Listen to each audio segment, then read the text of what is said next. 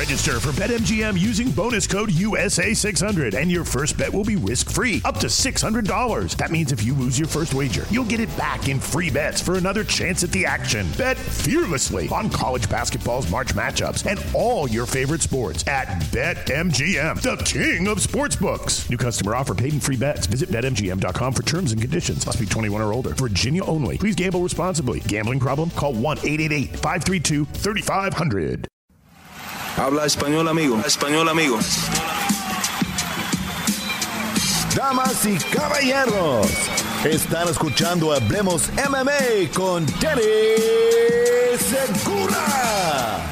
¿Qué tal mi gente? Espero que estén teniendo una linda semana y como les dije en el episodio del lunes de Hablemos MMA, esta semana vamos a tener un episodio extra.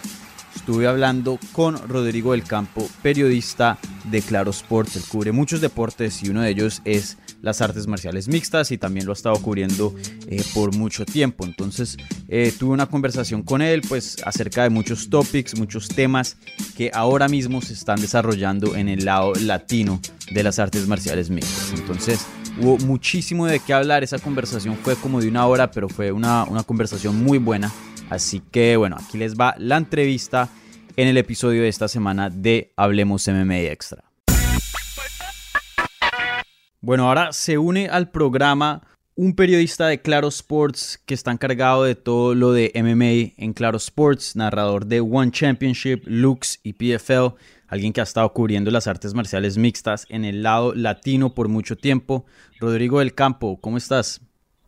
Bien, Dani, muchas gracias, gracias por la invitación. Aquí estamos. No, gracias a ti por, por venir en el programa. Y bueno, desde hace un tiempo quería hablar contigo. Eh, ya empezamos, hablemos MMA, creo que ya casi vienen casi dos meses. Y bueno, hemos tenido eh, varios peleadores y entrenadores y etcétera, pero quería tener a alguien con quien hablar de, de ciertos topics. Entonces, por eso te quería invitar. Y bueno, hay muchísimo de qué hablar porque, pues, como sabemos, en este mundo de las artes marciales mixtas, un deporte bien loco que siempre están pasando muchísimas cosas pero precisamente en el lado latino eh, se están desarrollando bastantes historias grandes, ¿no? Entonces, eh, aquí vamos a charlar de varios topics con Rodrigo del Campo. Entonces, empecemos con la primera y yo diría que la más grande de todas. Jorge Masvidal, una de las estrellas más grandes de UFC y bueno, una de las estrellas más grandes del lado latino va a pelear en una revancha contra Nate Diaz. Todavía no se sabe cuándo exactamente, pero Dana White, el, presidente del UFC, dijo que eso estaba en planes y parece que todo va en marcha para esa revancha. Eh, primero que todo, Rodrigo, ¿te, ¿te, cogió por sorpresa esa, esa, esa, pelea? Creo que la primera que vimos entre los dos a mí me pareció muy convincente. Eh, ¿Te sorprendió que hayan hecho esta revancha? Para nada, absolutamente nada, porque ¿qué otra pelea hay para Jorge? Eh, Jorge ha dicho mil veces, Dani, mira, le llegó la pelea del cinturón eh, por muchas razones, pero Jorge siempre ha dicho, a mí no me interesan los cinturones, a mí lo que me interesa es hacer dinero, a mí lo que me interesa es irme con lo más que pueda eh, de este negocio, y esa es la pelea que hacer que le va a vender, más con un Conor McGregor que yo veo muy complicado que regrese mientras no haya público en mm. las arenas, ¿no? El gate que puede generar un Conor McGregor es tan grande. Y estamos viendo esas peleas ahorita con el tema de Canelo Álvarez y esta demanda eh, con Dazón, ¿no? El, gate es tan grande para una pelea de Conor McGregor que yo dudo mucho que, no le surge que pelee, a él no le urge pelear, eh, no lo van a hacer antes. Para, eh, para Jorge, ¿qué otra pelea le puedes poner? ¿no? La pelea contra Nate, yo estoy de acuerdo contigo, y creo que es parte del tema para Jorge, es una pelea que iba ganando fácil. Y es una pelea que si no se acababa por el corte, iba a acabar noqueando a Nate. Eso era lo que iba a pasar. ¿Va a pasar algo diferente en una segunda parte? No estoy seguro, yo creo que no. Pero del lado de Jorge, es una pelea que va a vender pagos por evento. Más de lo que puede vender casi con cualquier oponente. Es una pelea que ya iba ganando el fácil y que ya sabe más o menos qué hacer. Me parece la pelea que más iba a pedir Jorge. ¿eh? Entonces, la verdad es que no me sorprendió mucho y creo que es el mejor uso de, entrada para los dos, porque a Nate, ¿qué otro oponente le puedes poner donde genere eh, dinero competitivamente con lo poco que pelea Nate últimamente? No está metido en competencia en ninguna división. Creo que es una buena pelea donde puedes encabezar un pago prevento, donde puedes generar regalías para todos y, vamos, para el UFC que para los peleadores, ¿verdad? Pero para todos y no paras ninguna división por estarlos poniendo en peleas importantes cuando no sabes cuándo van a volver a pelear. Sí, no, eso, es lo que más me gusta de este combate, eh, que no está parando ninguna división, porque sabemos que a cualquier eh, oportunidad que le den a los dos peleadores, obviamente teniendo en cuenta que Jorge acaba de pelear por el título, aunque yo creo que Jorge es el que más tiene ahí mérito de, de poder recibir cualquier cosa, el Nate Díaz no. Pero, pero sí, no paran ninguna división y sabemos que, que, la gente que vende a veces tiene suficientemente palanca para entrar a ciertas oportunidades. Y hemos visto a Conor McGregor eh, más o menos eh, arruinar y no solo eso, pero desorganizar ciertas divisiones y poner ciertas eh, cuestiones en, divisiones que, que las perjudica y vemos esas consecuencias que a veces duran hasta años. Entonces, eso es lo que más me gusta de esta revancha. Y sí, estoy contigo. Eh, la verdad que es una pelea que, tiene sentido en cuanto eh, estamos hablando del dinero que puede generar y, bueno, tiene sentido para los dos. ¿Crees que Jorge Masvidal ya entró a, la misma, por decir, a la misma clase donde está el Nate Diaz y Conor McGregor que, que en este punto ya estas son las peleas, vamos a ver revanchas, se van a repetir este tipo de peleas y, cosas así, porque la verdad a mí yo no lo veo peleando con un Leon Edwards, no lo veo peleando con un cualquier contendiente de la división. No, y lo entiendo de su parte. ¿no? Estamos hablando que Jorge ya saben que tiene un récord de 35-14, eh, que ya está en un punto donde ya puede tener esa pelea, ese punto donde eh, a lo mejor alguien lo quisiera ver contra un Leon Edwards o algo, es esa racha que tuvo con Darren Till y con Ben Askren. ¿no? Esas dos peleas competitivas, con gente bien rankeada, con gente, eh, Darren Till que traía ese boss, eh, Ben Askren que había sido campeón eh, en Bellator y en One y que, con la boca como la mueve se abrió mucho y obviamente ese knockout espectacular que le abrió la puerta para la pelea contra, contra Nate. Yo, si él quisiera competir, si él realmente lo que quisiera es competir, estaría peleando contra Colby o estaría peleando contra Leon Edwards este fin de semana o la semana que entra. El hecho de que él diga, no, doy un pasito para atrás, voy a tomar la pelea de Nate y de ahí veo que hago que probablemente pueda hacer a lo mejor una pelea contra Colby si sigo un poquito ese ruido eh, eh, de Colby, dependiendo mucho de lo que pase también este fin de semana eh, contra Taron Woodley, etcétera, ya veremos. Pero yo ya veo un Jorge que ya era así desde hace varios años, que lo que quiere él es hacer unas peleas donde tenga buen dinero, eh, no escoge tanto, no le importa tanto si es una pelea difícil o si es una pelea fácil. No, ellos sabían muy bien que la pelea contra Kamaru Usman era dificilísima, pero ¿para qué la usaron? Para renovar su contrato, para estar en una mejor posición contractualmente con el UFC y obviamente, pues bueno, todos esos reclamos tan públicos que hizo Jorge por el tema de su salario, por el tema de los derechos de los peleadores. Bueno, esos comentarios acabaron en el momento en el que él sí, un contrato nuevo, porque obviamente era lo único que le interesaba. Y creo que está muy transparente la posición en la que está parada Jorge Masvidal, ¿no? Sí. Sí, y me da risa eso porque muchas personas me han preguntado, uy, no, con esto de John Jones hablando también de los pagos, Henry Sejudo, ¿crees que va a haber un cambio? ¿Crees que va a haber una unión? Y yo, no, no, no.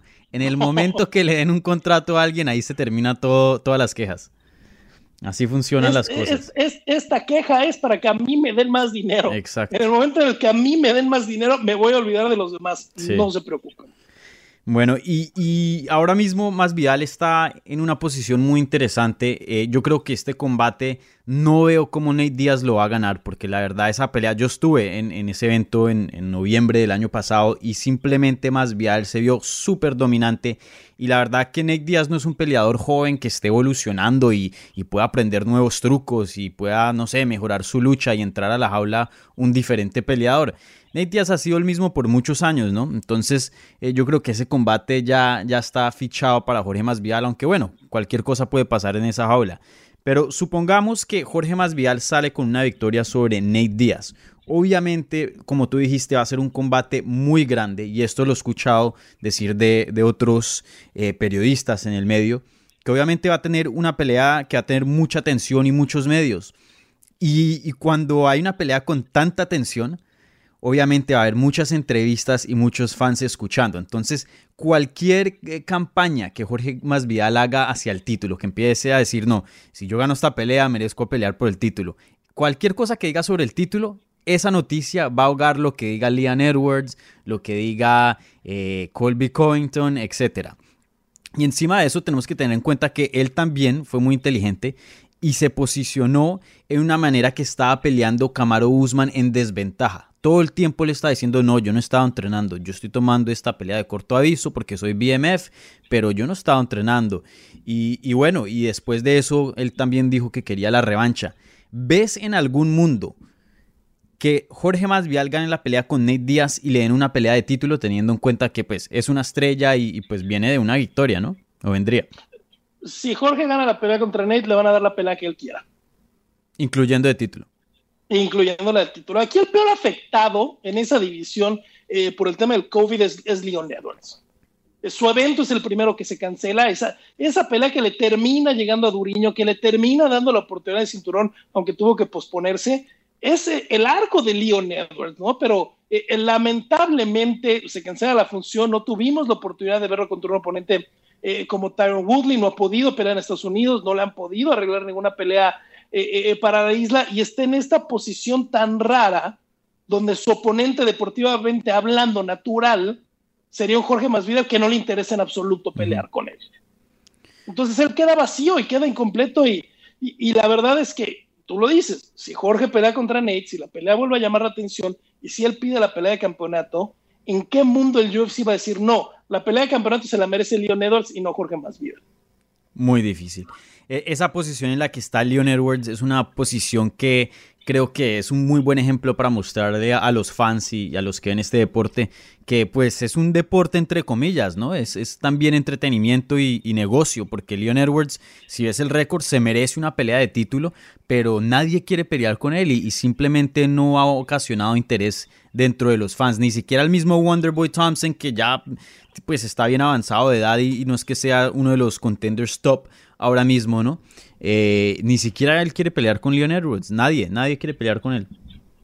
No, porque es la peor pelea, no es un peleador difícil, es un peleador muy duro, es un peleador con el que puedes perder sin mucho problema, que no te va a generar ruido, que no te va a generar dinero, pero que sí puede romper la posición que tienes en la fila. Entonces, eh, es un problema complicado. Y ahora lo que dices del deporte, yo tengo un problema, no sé si a ti te ha tocado, no sé si eso pase en, la, en Colombia o en la comunidad latina en los Estados Unidos. En México tienen la muy mala costumbre, periodistas, aficionados, peleadores, de a las promotoras llamarles ligas. Y yo lo que siempre, incluso hay una, una promotora importante en Latinoamérica que se llama Lux Fight League, como si fuera una liga, ¿no? Yo lo que les digo es, no, dejen de llamarles ligas, no hay una meritocracia. Exacto. No es una liga, es una promoción. Es ese término en, en inglés que no existe en español del prize fighting. La promotora va a hacer lo mejor para ella, nunca lo mejor para el peleador. Se les tiene que, se tienen que acordar que la promotora no es su amiga, que la promotora no está aquí para ayudarlos y que la promotora está aquí para hacer negocio. Para hacer dinero. La meritocracia, sí, la, meritocracia no existe en el MMA. Sí.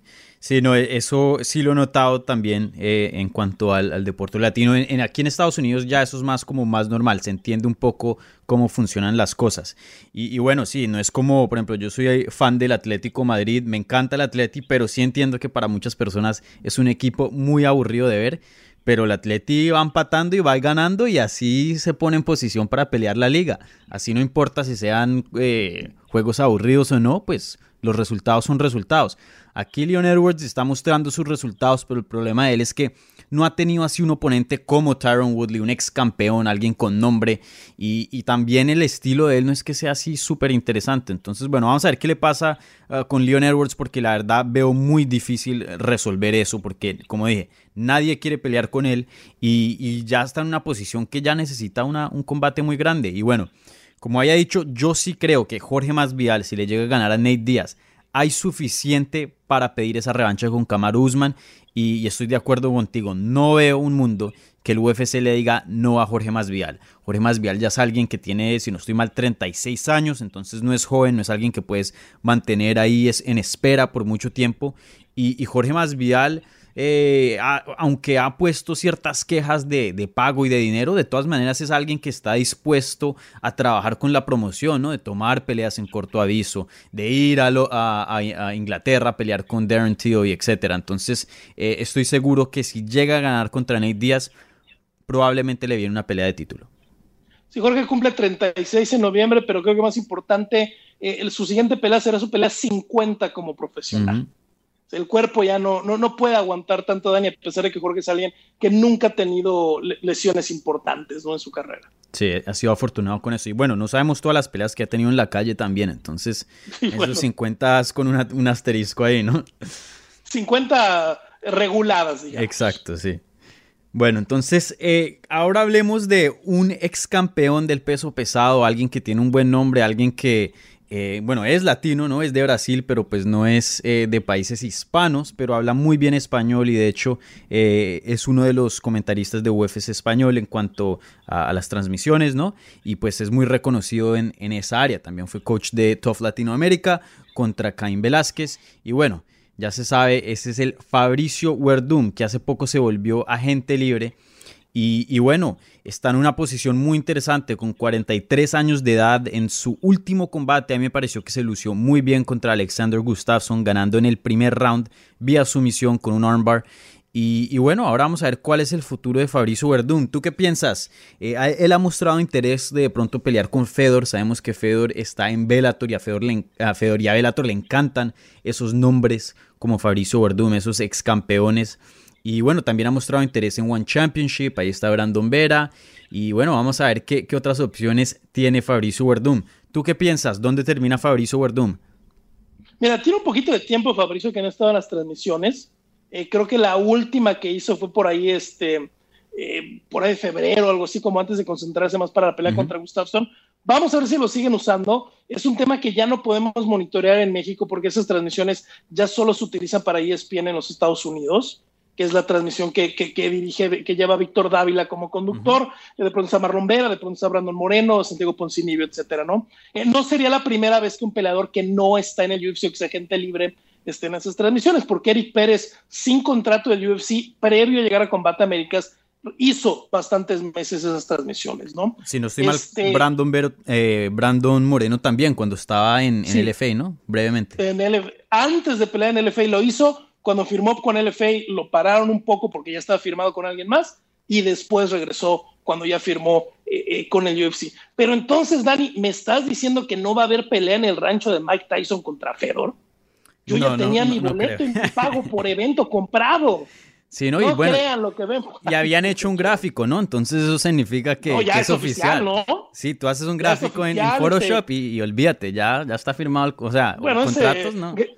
Ese gráfico yo creo que era de Microsoft Paint, no, no, no, ni, ni, para Sí, sí, sí, ni siquiera Photoshop. Mira, a mí, si no renegocié con el UFC, que yo ya lo veo a él sin ganas de estar en el UFC, también ya veo el UFC un poquito este, fastidiado del, del tema, y no lo digo en un, en un mal plan, lo digo en un tema de eh, Fabricio nunca ha sido el peleador más fácil con cual lidiar eh, por parte del UFC y Fabricio siempre ha tenido sus problemas eh, con el UFC. Recordar ese problema tan fuerte que, que lo sacó de las transmisiones de televisión eh, al insultar a, la parte de Reebok en redes. por más de dos años estuvo fuera de las transmisiones hasta que tuvo una junta con, con Dana White. A mí lo más lógico, por la cercanía de su manager Ali Abdelaziz con One Championship, eso se me haría lo más lógico. ayer que estaba pensando un poquito en la noche lo que íbamos a platicar hoy, recordaba mucho estos comentarios de, de, Víctor Belfort, que hablaba él, ¿te acuerdas de esa división como de leyendas? Sí. De hacer combates de tres minutos, de hacer combates entre estrellas, eh, solo peleadores de más de 40 años. Y nunca me ha. Entre todas las ideas que tiene Víctor Belfort, que unas son muy buenas, unas malas y unas locuras, esa nunca se me ha hecho una mala idea. Sí, no, a mí tampoco. creo que One Championship, a pesar de que está en una posición muy endeble hoy, y muy complicada, eh, donde solo pueden pelear en Tailandia, donde solo están usando peleadores de Tailandia por todas las restricciones de viaje, porque ningún otro gobierno los ha dejado operar, eh, porque no pueden traer talento de otro lado ahorita para las peleas y están haciendo lo posible por eh, sacar la mayor cantidad de eventos para cumplir con la gente de televisión, a pesar de ese tan extraño manejo económico que tienen, del cual nunca tenemos una imagen, pero no sabemos mucho. Eh, yo creo que esa es la más obvia. No ir a One Championship, tener tres, cuatro peleas cómodas. Eh, lo que yo sí sé de One Championship es que, aunque los salarios en general son bajos para los peleadores, a las estrellas les va muy bien y los remuneran muy bien.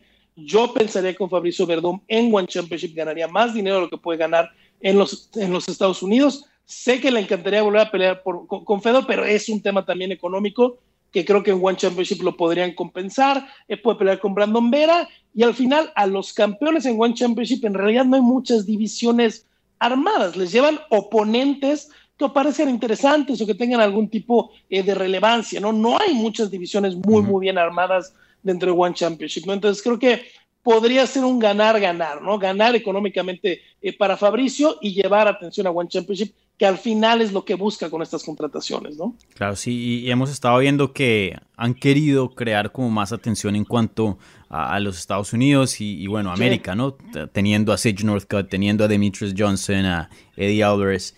Y bueno, entonces sí, no, no me sorprendería la de One Championship, pero yo pienso que Werdum está en una posición que más o menos puede irse a, cualquier lado. Ciertos peleadores que terminan con el UFC, uno ve, por ejemplo, la Page Van Zandt, uno sabía que probablemente era Bellator, bueno, Bernoco FC nunca, nunca eh, fue una idea para mí, pero sí se sabía que, bueno, el tiempo con el UFC, mm, yo creo que aquí ya le llegó al final.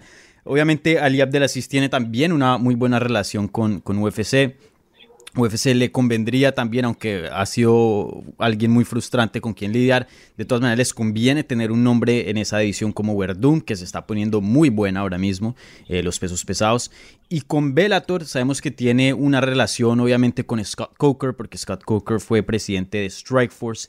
Y bueno, ahí está Fedor, que ese es como eh, el dulcecito que le muestran a, a ¿no? Y también ese, esa división tiene bastantes nombres que pues le pueden ayudar a su legado. Entonces vamos a ver qué pasa ahí, pero para mí, eh, entiendo lo que dices de, de Juan, me parece que obviamente es una opción eh, muy grande para él, pero para mí todavía todo sigue en juego con, con Werdum. Entonces vamos a ver qué pasa ahí. ¿Y, tú cómo lo viste en, su último combate? Obviamente 43 años de edad, pero a la misma vez sabemos que los de peso pesado eh, se demoran un poquito más en sus carreras, pueden pelear hasta tarde y, bueno, y sabemos que la velocidad no es algo que es muy importante en la división de, peso pesado, ¿no? Tú puedes ser eh, alguien con muy buena técnica y aún así pues tener bastante eh, éxito siendo, siendo ya viejo.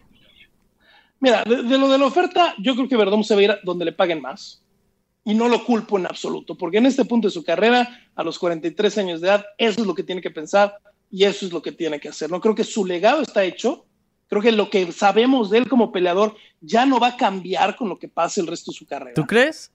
Entonces, yo creo que, mira, yo creo, Fabricio, Es alguien que, Fabricio es alguien que no peleaba y que no hace giras de prensa por ir a hacer tours de seminarios de BJJ para tener la mayor cantidad de dinero que pudiera. ¿eh?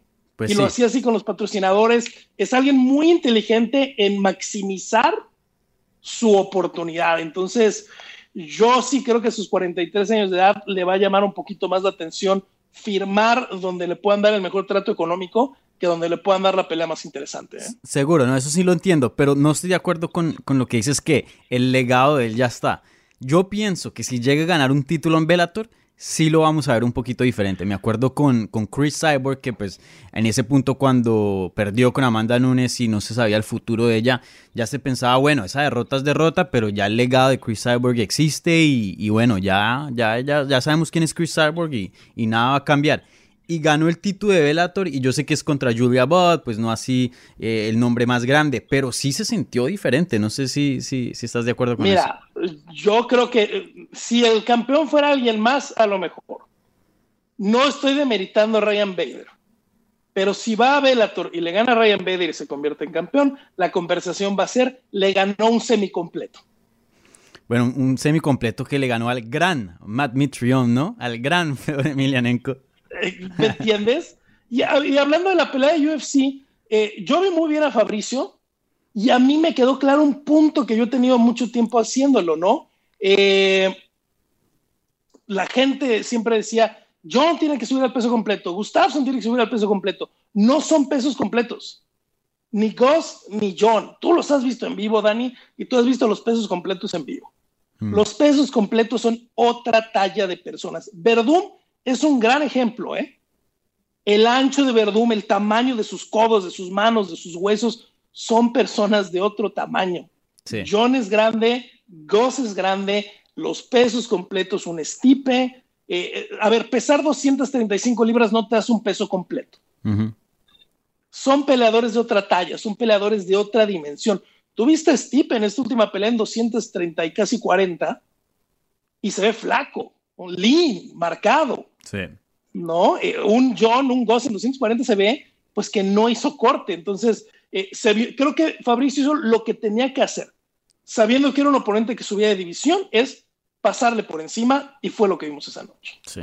Y tienes razón, eh, si hay una diferencia, pueda que pesen lo mismo, pero si hay una diferencia en los huesos, eh, no sé, en, en, en, la talla, sí, como dijiste, y sí se nota. Son gente de otro tamaño. ¿no? Sí, exacto. Vamos a ver cómo, cómo le da John Jones. Eso también es otra historia muy interesante eh, subiendo al peso pesado porque eh, sí, eh, tengo en cuenta eso, pero a la misma vez es como que es John Jones, ¿no? Entonces tengo mucha creo curiosidad. Que John cómo está le va. Siendo, creo que John está siendo inteligente en saber que subir al peso completo no es lo mismo que hizo dos. No es solo no cortar peso, ¿no? Creo que John está muy consciente de que tiene que subir musculatura, de que tiene que subir varias cosas, de que se tiene que adaptar al peso. A mí me queda mucho en la cabeza eso que decía antes eh, Rafael dos años cuando se fue al welter. Eh, no es nada más lidiar con tu peso en la jaula, con pesar tú más en la jaula, pero también lo que va a pesar el oponente. Son esos dos sumas. No es lo que pesa el oponente nada más, es también lo que tú vas a pesar en la jaula.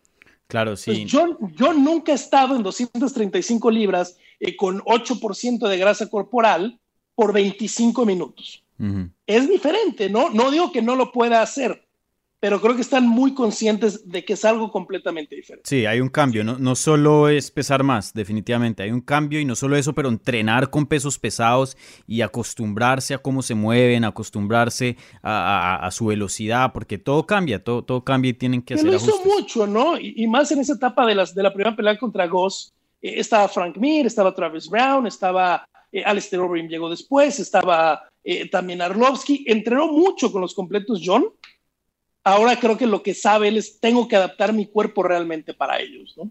Mm, sí, definitivamente. Bueno, entonces hablando de, otra vez de Fabricio, yo digo Velator, tú dices Juan. Entonces vamos a ver quién gana ahí en, en los próximos meses, porque estoy seguro que eso eh, pronto se va a resolver. Y bueno, ahora cambiemos de página y ahora hablemos de la categoría más liviana. Vamos a, al opuesto aquí, de la categoría de los hombres del peso mosca. Eh, vamos a ver en UFC 255 una pelea de título entre Davison Figueredo, el actual campeón que acaba de ganar su cinturón, contra el ex campeón de las 135 libras, Cody Garbrandt. Y ese Cody Garbrandt no se merecía pelear por, por, el título. Eso lo tenemos claro. Yo creo que todo el mundo lo sabe. Sí, es una excelente pelea. Eh, promete bastante eh, emoción. Pero sabemos que no, no se merecía. Nunca había peleado en esa división. Apenas viene de una victoria de Rafael dos años. Y antes de eso venía de una muy mala racha. Y el que se merecía ese combate era Brandon Moreno, el mexicano. Y bueno, él también va a estar peleando en esa cartelera contra Alex Pérez. ¿Y, ¿Y, tú cómo ves al, Brandon Moreno? Estábamos hablando ahorita de Leon Edwards, creo que son casos diferentes, pero de todas maneras hay algo similar. ¿Sí piensas que si Brandon Moreno le, le llega a ganar a Alex Pérez, termina peleando por el título o crees que eh, va a ser una situación donde, no sé, de pronto el UFC va a seguir buscando la pelea más grande y de pronto a Brandon Moreno le va a costar más eh, llegar al título? Mira, yo primero no creo que sea buena pelea eh, Davison contra Cody, ¿eh? Nos van a vender todo, ¿no? Nos van a vender. Yo tengo mi teoría que Cody va a dar el peso, lo va a dar, porque si nos acordamos de esa noche en Los Ángeles donde pelearon Henry, eh, Demetrius Johnson, TJ Dillashaw y Cody Garbrandt, eh, al hacer el segundo pesaje el día de la pelea, uh -huh. eh, Cody Garbrandt, de los cuatro él fue el más ligero, el más ligero incluso sí. más ligero que DJ y, y, y que Henry, que eran eh, peso mosca. Yo creo que va a dar el peso, pero yo, yo, creo que vamos a ver algo muy similar a lo de Henry Secudo y TJ Dillashaw, ¿eh? Donde no se va a poder recuperar bien y donde lo van a noquear rápidamente, porque esa quijada ya no está tan bien y esa quijada tan deshidratada, eh, yo no sé si esté bien. Y también hay que tomar en cuenta cada pelea de Davison, si va a dar el peso o no. ¿eh? esa es la otra, sí. Porque es que imagínate que esa noche, Dani, ninguno de los dos del peso. Uh -huh. Sería un drama. Yo, a mí me da mucha risa el posteo que hizo Brandon el día que anunciaron la, la pelea, de que decía que mi manera, qué manera de empezar mi día. Al parecer me faltaron tatuajes, seguidores y ser noqueado tres veces seguidas. Tengo la quijada muy, muy saludable como para pelear por el título. Eh, le pone una pelea complicadísima. Eh, yo respeto mucho a Alex Pérez, se me hace uno de los grandes peleadores. Eh, no tiene a lo mejor tanto ruido con la fanática que no sea hardcore, pero es uno de los mejores peleadores del peso mosca, es uno de los mejores peleadores que yo he visto, no sé tú, en la división los últimos 5 o 6 años. Eh, es impresionante el trabajo que están haciendo en Oyama, es impresionante el trabajo que está haciendo Alex Pérez. Eh, es una pelea complicadísima. Brandon Moreno lo sabe muy, muy bien. Brandon, que aparte está haciendo el campo ahorita, Dani, esperando a que nazca su tercera hija, ¿no? su esposa es ciudadana americana, entonces esta semana se mudaron a San Diego temporalmente para que su hija nazca ahí en la, en la tierra de su, de su madre, ¿no? Eh, está entrenando en Alliance, que tiene una alianza con el gimnasio Entram, que es donde entrena él en Tijuana. Entonces no creo que cambie mucho eh, este tema. Eh, si Brandon le gana y le gana bien a Alex Pérez y no le dan la pelea de título, no, no, sé qué más pueda hacer. Sí, no, de hecho ya, ya se la merecía. Aldana, ¿no? Exacto. Es como lo diré en Aldana. Si Irene Aldana le gana a Holly Holm y cuando vuelva a defender el cinturón Amanda, que no sabemos cuándo sea, o si hacen un interinato y no la ponen a ella, ¿qué más puedes hacer? Exacto, sí. No fuiste a Brasil, le ganaste a Yusier Formiga, traes una muy buena racha, eh, eh, ¿qué más puedes hacer? ¿no? Entonces, eh, ojalá sea así, ¿no? Ojalá todo salga ese día bien, que los cuatro den el peso, que ganen el mejor en las dos peleas y que el siguiente retador sea el ganador de Alex Pérez contra Brandon Moreno. Es una pena que Brandon Moreno tenga que volver a pelear. Afortunadamente la situación eh, la cambió por sacar un nuevo contrato con mejores términos económicos, eh, alargando su carrera y su estadía en el UFC. Eh, algo pudo haber hecho, por, afortunadamente, con eso, pero sería lamentable, ¿no? Que si tenemos una buena definición en la pelea de título y tenemos una buena definición en la cuestelar, que ni Alex Pérez ni Brandon Moreno fueran el siguiente retador al cinturón. Sí, no, definitivamente un, un crimen.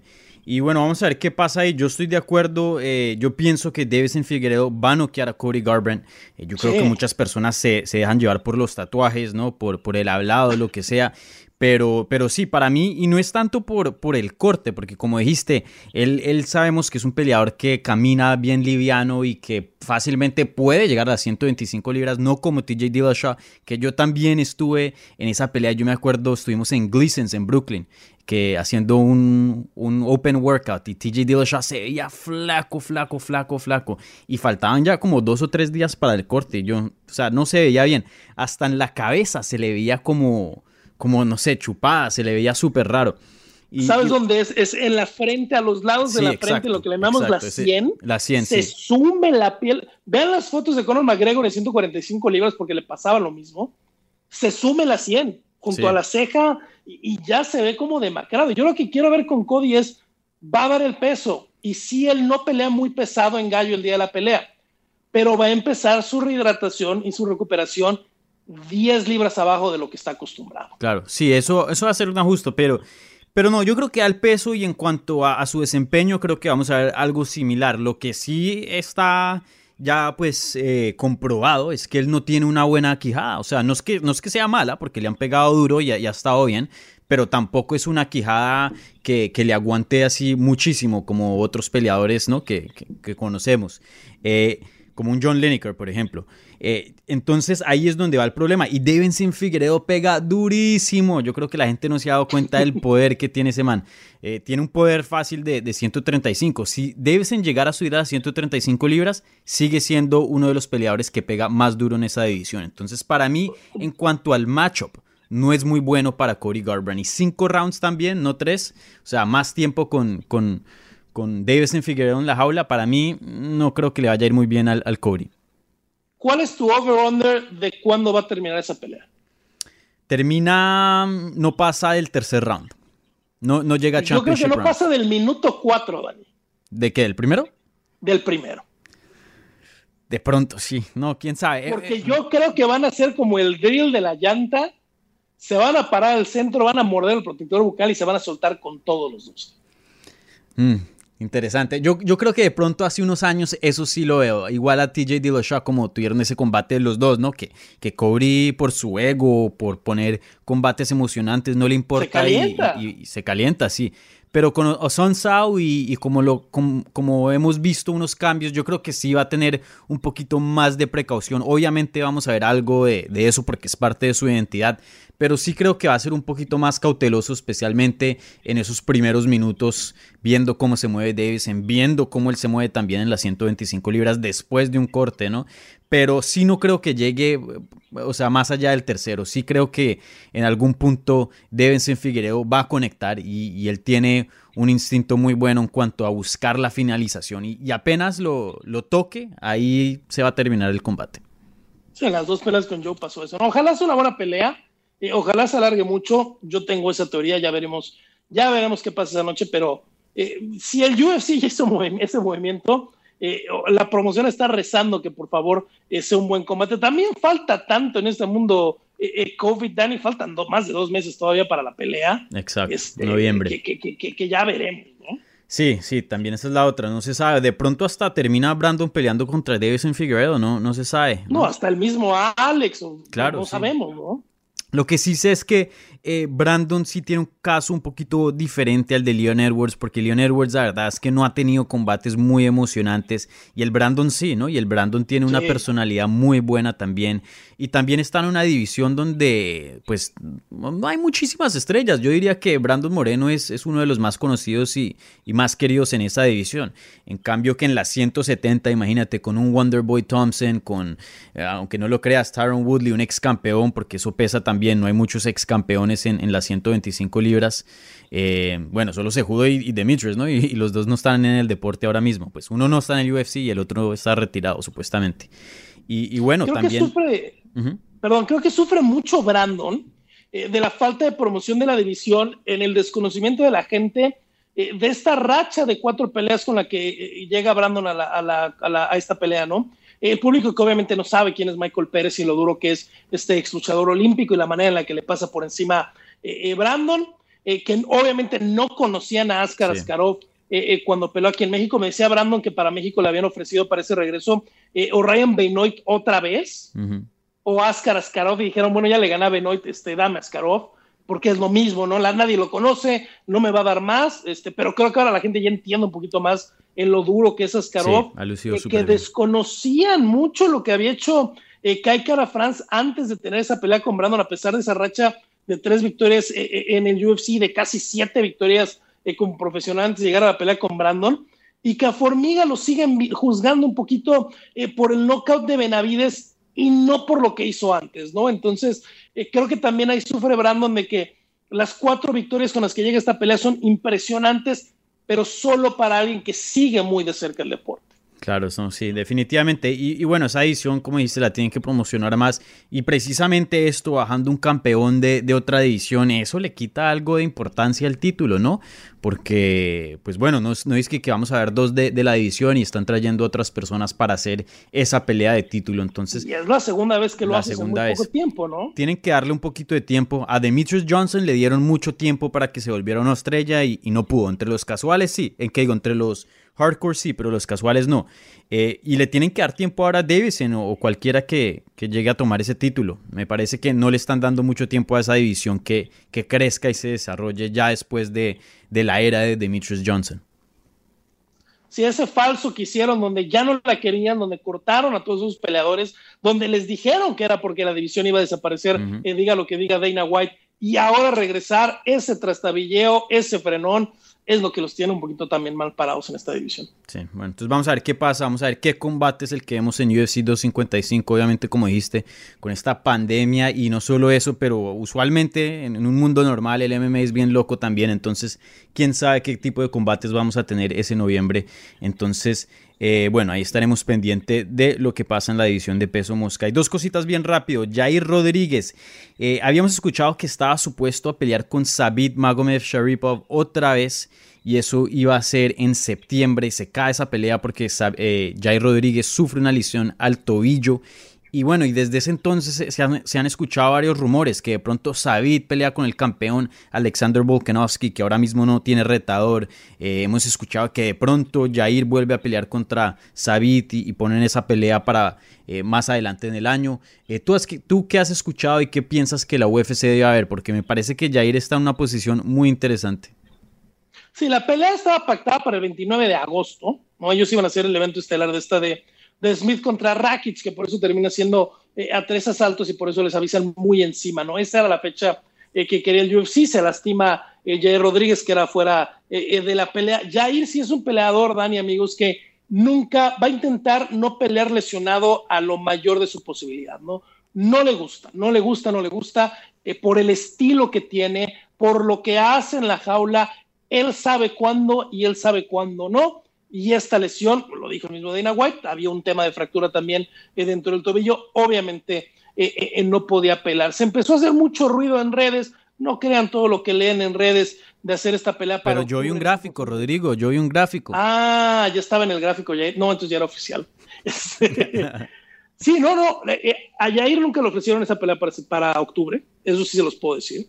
Este, nunca le llegó una oferta para pelear contra Sabit en la cartelera de Javib y Gaethje eh, eh, el mes de octubre. Eh, yo dudo mucho que el UFC, lo que yo sé es que el UFC los quiere de estelar, porque, y, no es nada en contra de Sabit y Jair, pero tener a Sabit y a Jair en esa cartelera donde ya tienes Javib no te va a dar más ventas, no te va a empujar más la cartelera. a los peleadores les sirve de promoción. Y ahí la parte de manager de, de, de Sabit es la que estaba empujando de poner la pelea en esa cartelera porque saben la cantidad de ojos que va a haber en esa función y saben lo que puede hacer para Sabit y ese es el trabajo del manager, ¿no? Encontrarle la mejor pelea en el mejor espacio. Entonces no los culpo por, por empujar porque esa es la pelea, pero yo lo que sé es que UFC la sigue queriendo como un evento estelar si es que la puede impactar. Ahora ya lo decías, Dana White está necio de hacer Max Holloway Volkanovski 3. Eh, yo lo que entiendo es que Volkanovski no creo que pelee el resto del año.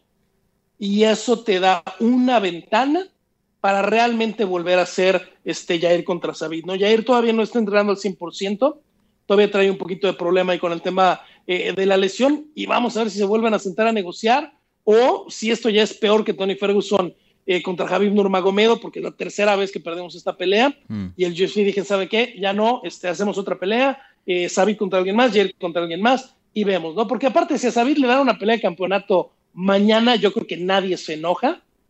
Y a Jair le puedes poner a Calvin Keirar o le puedes poner a alguien de ese nivel y tampoco nadie se enoja, ¿no? No pasa absolutamente nada. Sí. Me pusiste un poquito triste al mencionar ahí Javi Ferguson. Siempre que escucho esos dos nombres eh, juntos me, me, pongo mal. Pero bueno, eh, vamos a ver qué pasa ahí con Jair y qué piensas de la carrera de Jair. Te digo más o menos lo que yo veo. Eh, me parece un peleador excelente, obviamente un estilo súper único, súper especial, un estilo súper emocionante que le encanta al UFC, ¿no? Un, estilo que te puede producir knockouts muy buenos, peleas de la noche, etcétera. Un peleador que, bueno, habla muy bien inglés ahora, también pues obviamente eh, siendo de México es un buen representante del país y puede ser una estrella muy grande en Latinoamérica y en México. Eh, pero para mí tiene un problema muy grande y es que no pelea frecuentemente. Eh, en los últimos tres años nada más ha tenido tres combates. O sea, después de la derrota de Frankie Edgar, nada más ha peleado tres veces. Y, me parece que en este deporte, que es un deporte que de corta memoria, ¿no? Es un deporte que va mes a mes y el que hizo más en este mes es el que se habla. Eso lo está perjudicando bastante en cuanto eh, a charlas de las de quién va a retar en eh, por el título en las 145 libras. Eh, ¿Tú qué piensas de, de, Jair? Obviamente todavía sigue siendo alguien joven, apenas con 27 años de edad, pero pues ya se está, ¿no? Ya está más cerca a los 30. Eh, ¿Qué piensas de la carrera de él? ¿Y, piensas que tiene que haber un cambio ahí y, y, ver más frecuencia en esa aula de Jair Rodríguez? Te voy a decir quién creo que es Jair. Jair creo que es ese amigo con el que no hablas mucho, que no ves mucho, pero cuando sales con él, siempre es rumba, fiesta, como le quieran decir, garantizada y espectacular. Y eso es lo que le ayuda a ir, porque de pronto, eh, a ver, no lo vimos de mayo de 2017 a noviembre de 2018. Regresa en noviembre de 2018 y qué pelea nos dio. Y qué highlight nos dio contra eh, Korean Zombie. Entonces, creo que esa es la relación tanto de la misma promoción como del público con Yair. ¿No? De pronto se les olvida que está porque tiene mucho tiempo sin pelear, y de pronto no saben qué está haciendo, no saben por qué no pelea, y cuando firma o cuando hay rumores que pelea, el mismo público regresa, va a pelear ya. Perfecto, vamos a ver patadas, vamos a ver spinning shit, flying shit, codos, lo que quieran y se levanta la especulación. Creo que a todos nos encantaría que peleara más. Necesita pelear más.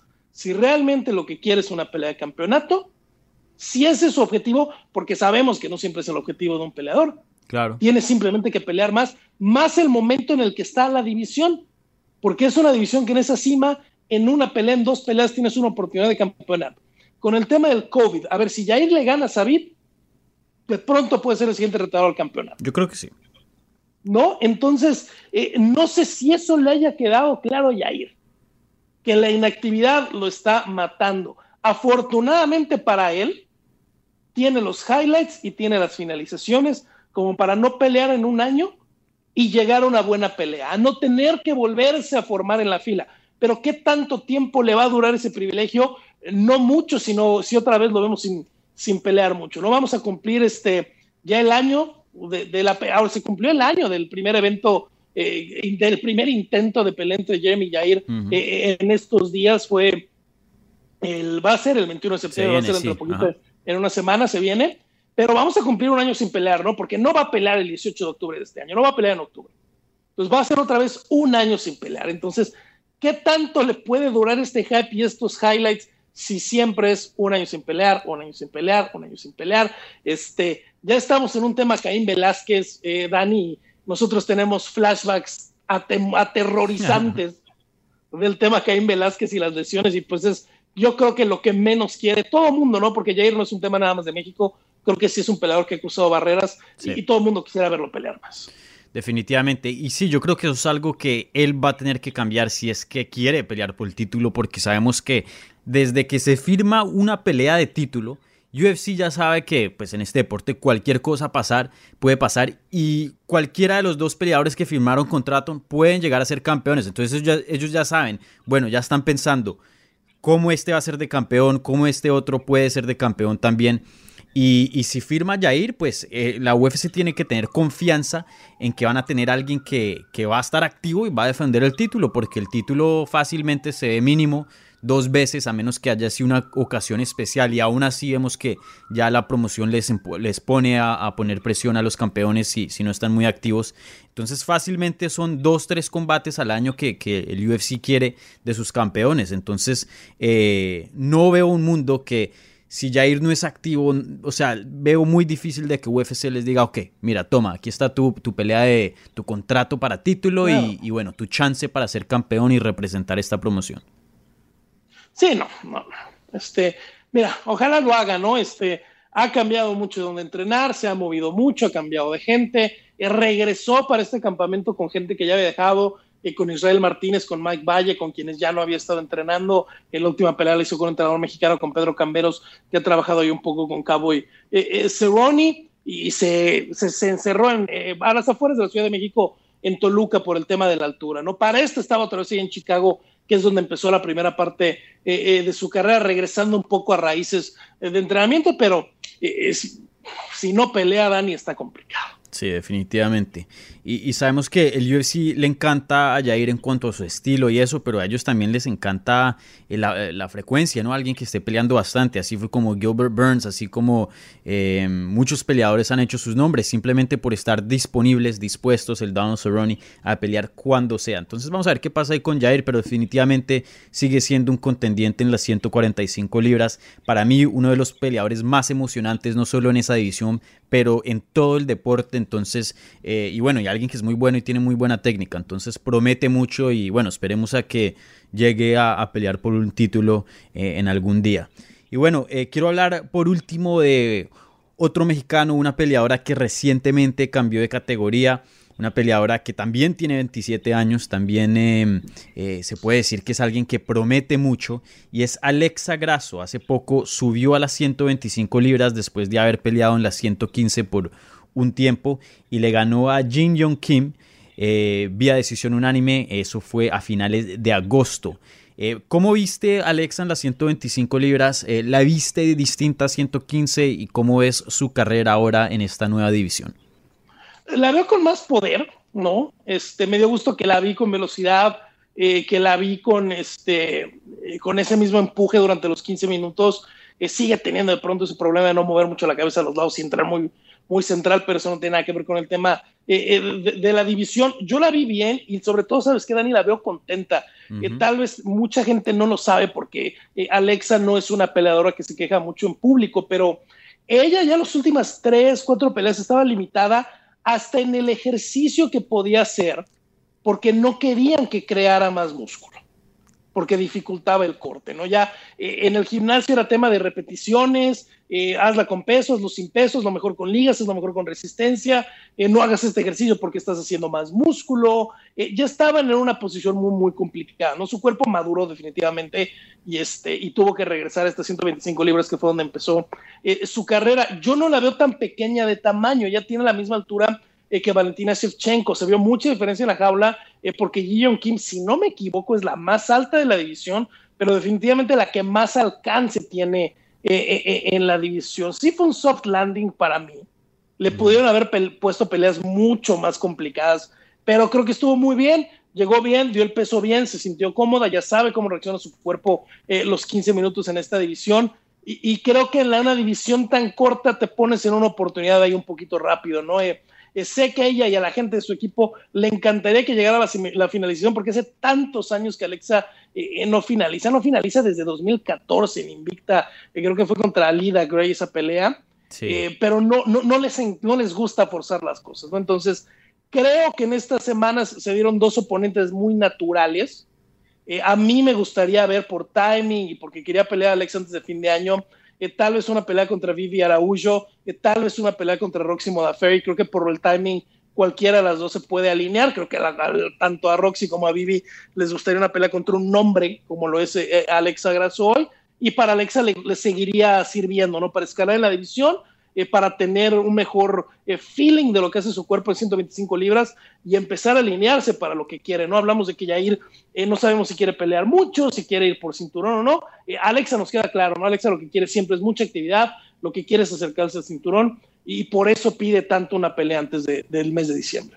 Definitivamente sí, estoy de acuerdo y, precisamente en el día de medios tú, también estuviste ahí, eh, ella estuvo hablando mucho de eso, ¿no? Que, se siente muy contenta, se siente ya menos estresada, más tranquila, porque no se siente limitada, ¿no? Ya puede alzar pesos, ya se puede poner más fuerte y, como dijiste, el cuerpo de ella maduró porque pues es alguien joven, entonces sabemos que al transcurso de los años, especialmente eh, en la carrera de un atleta durante los de sus 20, ya, ya el cuerpo empieza a cambiar, empieza a de pronto retener un poquito más de peso, entonces ya era hora, ya era hora de que subiera de categoría, entonces estoy muy contento porque ella se ve más alegre, más tranquila en, en esa división.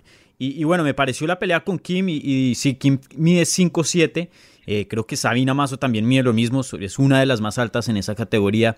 Eh, obviamente no la peleadora más difícil, entonces eh, no creo que pues le ganó a un contender top ni nada de eso, pero pues obviamente entrando a una nueva categoría se espera este tipo de combates, ¿no? un un, combate así medio suave para más o menos introducirla a la división. Y, Alexa Grasso me parece a mí que es una peleadora todavía muy joven, todavía se está acoplando a esa división. Eh, no sé si me gustaría verla con alguien del top 10 todavía. Eh, creo que todavía le falta un poquito de, acoplarse a esa categoría, entonces no sé qué tanto eh, la quieran empujar. Me pareció, a mí me pareció que en la 115 UFC la, empujó un poquito rápido y, bueno, eso terminó en, varios combates eh, perdidos para Alexa Grasso. Eh, ¿Te gustaría ver un, build ¿no? para, para Alexa Grasso un poquito más lento y que no pelee con, con las top en esa edición? Creo que ya la experiencia es suficiente, Dani. Esa pelea contra Feliz Herrick le costó mucho, ¿no? En, eh, sobre todo en tema de arrancar lento. ¿No? Y de pronto eh, la pelea contra Tatiana Suárez, sabiendo la historia que tiene de lucha de grappling, Alexa, a mí me sorprendía mucho que hicieran esa pelea. Eh, en la pelea de Carla sí dio una muy buena pelea y una pelea que varios vieron que, Alexa ganara. Yo vi un empate, honestamente, en esa pelea, pero eh, ya dándole batalla a una ex campeona y a una muy, muy dura peleadora contra Carla. Entonces creo que viendo el ranking, a lo mejor por meritocracia no quieres que se salte tanto, pero yo no creo que haya muchas peleadoras eh, que le den algo que no ha enfrentado ya Alexa con peleadoras como, eh, eh, como Carla Esparza, hay que, como Carolina Kowalkiewicz en su momento, y hay que acordarnos que el UFC la última oportunidad que le iba a dar, donde ya tuvo ese problema de peso, era Claudina Gadelia, ¿no? Entonces, cuando ves el top 15 de las 125 libras, fuera de que le quisieras dar este, mañana no a, Valentina Shevchenko. Eh, es una división nueva, es una división que sigue rotando. Yo no veo a nadie en esa división que sea a lo mejor un reto eh, más experimentado, más complicado que Carla Esparzo con Claudinha Gadela. Hiciera las peleas que ya le querían dar el UFC. Entonces creo que ya saben que la pueden empujar este, un poquito rápido. No le podrían dar a Antonia Shevchenko, por ejemplo, eh, para hacer un duelo de striker si no la quiere subir eh, a la parte alta de la división, pero también es una división donde de pronto Alexis Davis es la 11, ¿no? Donde Andrea Lee es la 9, con la racha que tiene ahorita. Entonces, creo que se van a fijar un poquito más en hacer una buena pelea que en qué tan arriba del ranking es la oponente. Sí, ya que lo mencionas, una pelea con Andrea Lee sería muy bueno, dos strikers. Y bueno, sé que pues hace poco Andrea Lee perdió contra Roxanne, pero de todas maneras sigue alguien, alguien que está en el top 10, ¿no?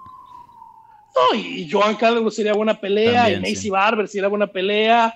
Eh, las únicas dos que no me encantaría porque creo que no serían muy buenas peleas es Montana Rosa y Alexis Davis, pero lo mismo, no creo que Alex esté en una posición donde la puedes poner, ella está en el 14, el del 13 al 1 contra quien quieras y sería una pelea que va a llamar la atención. Sí. Y, bueno, sabemos que en la cima de esa división está pues Valentina Shevchenko, una peleadora muy dominante, yo creo que uno de los campeones más dominantes dentro del UFC, eh, pero tengo que decir, y no es, no es porque yo soy latino y estoy aquí siendo un poquito bias, ¿no? Eh, y dándole y favoreciendo a a Alexa Grasso, pero me parece de todas las que han peleado, eh, Alexa Grasso, igualmente digo lo mismo de, Irene Aldana en las 135 libras respecto a Amanda Nunes.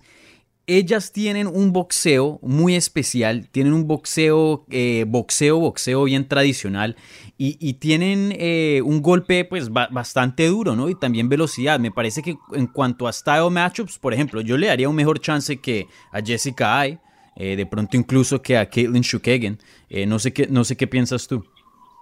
Mira, e, el tema que pueden hacer mucho ahí en Lobo Gym en Guadalajara, y que creo que le va a servir mucho a, Irene, por ejemplo, en su pelea contra Holly Holm, son muy pacientes y son muy apegados al plan de juego. A veces para su detrimento, ¿eh? porque a veces van 10 minutos de la pelea y lo que quiere hacer es gritar que por favor vayan al frente, ¿no? Pues ha pasado en peleas tanto de Irene como de Alexa.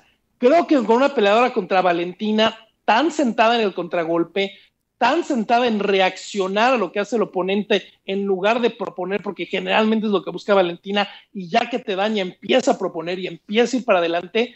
Ahí es donde yo creo que le ayudaría más que muchas peleadoras eh, eh, de la división. Y creo que es algo que, por ejemplo, Irene Aldana, eh, Holly Holm, otro caso de una peleadora que se amarra al contragolpe, esa pelea de Holly Holm y Valentina Shevchenko es a veces durísima de ver por ese mismo tema de las dos tan amarradas al contragolpe, ¿no? Creo que es un tema que también le va a ayudar ahora en octubre a, Irene Aldana, ¿no? Entonces, entre el estilo que dices tú del boxeo, la velocidad que tienen y el saber apegarse muy bien a su plan de juego, eh, son definitivamente ventajas. Ahora, eh, yo hoy apostaría a Valentina Shevchenko contra toda la división de las 135 libras, tal vez inclusive contra Amanda y ah, contra todas las 125 libras.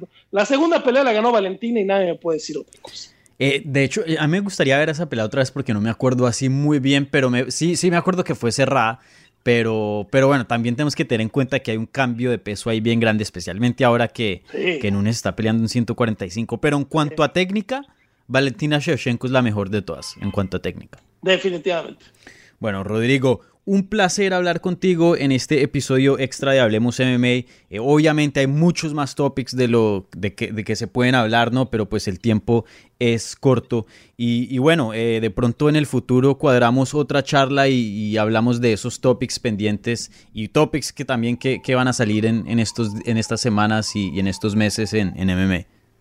No, el día que quieras, Dani, al contrario, muchas gracias por la invitación. Estaremos muy pendientes eh, de lo que viene eh, eh, en estos días. Lamentablemente se quitó la última pelea de Oscar Cota en el Contender Series, que se movió ahora hasta para noviembre, porque era el tercer mexicano que iba a poder buscar ahí una oportunidad. gracias por la invitación. Si me quieren seguir, arroba Rod del Campo en Twitter con dos Ds.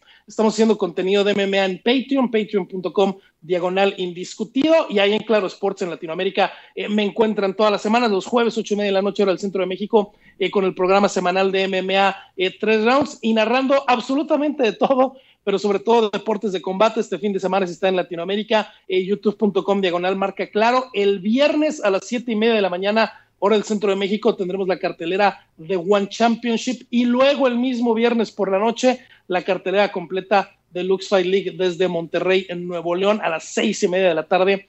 13 combates los tendremos ahí en vivo en Claro Sports. Ahí está. Muchísimas gracias, Rodrigo, y, y estaremos hablando pronto. Cuídate. Gracias, Dani.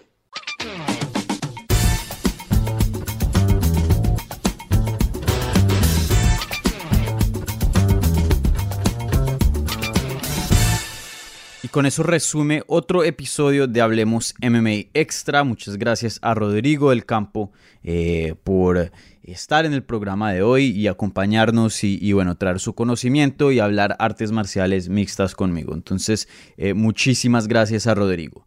Mi gente, no se les olvide, como siempre, por favor, déjenos un review en Apple Podcast que nos ayuda muchísimo. También nos pueden seguir en Twitter, Instagram y Facebook en arroba Hablemos MMA. Como les he dicho, se está formando una comunidad muy bacana. Eh, una comunidad de fans que saben muchísimo del deporte y pues bueno, entonces síganos ahí para estar al tanto de todos los episodios que vamos a traerles aquí en Hablemos MMA y también de lo último en las artes marciales mixtas. Así que muchísimas gracias mi gente, disfruten las peleas este fin de semana y nos hablamos el lunes.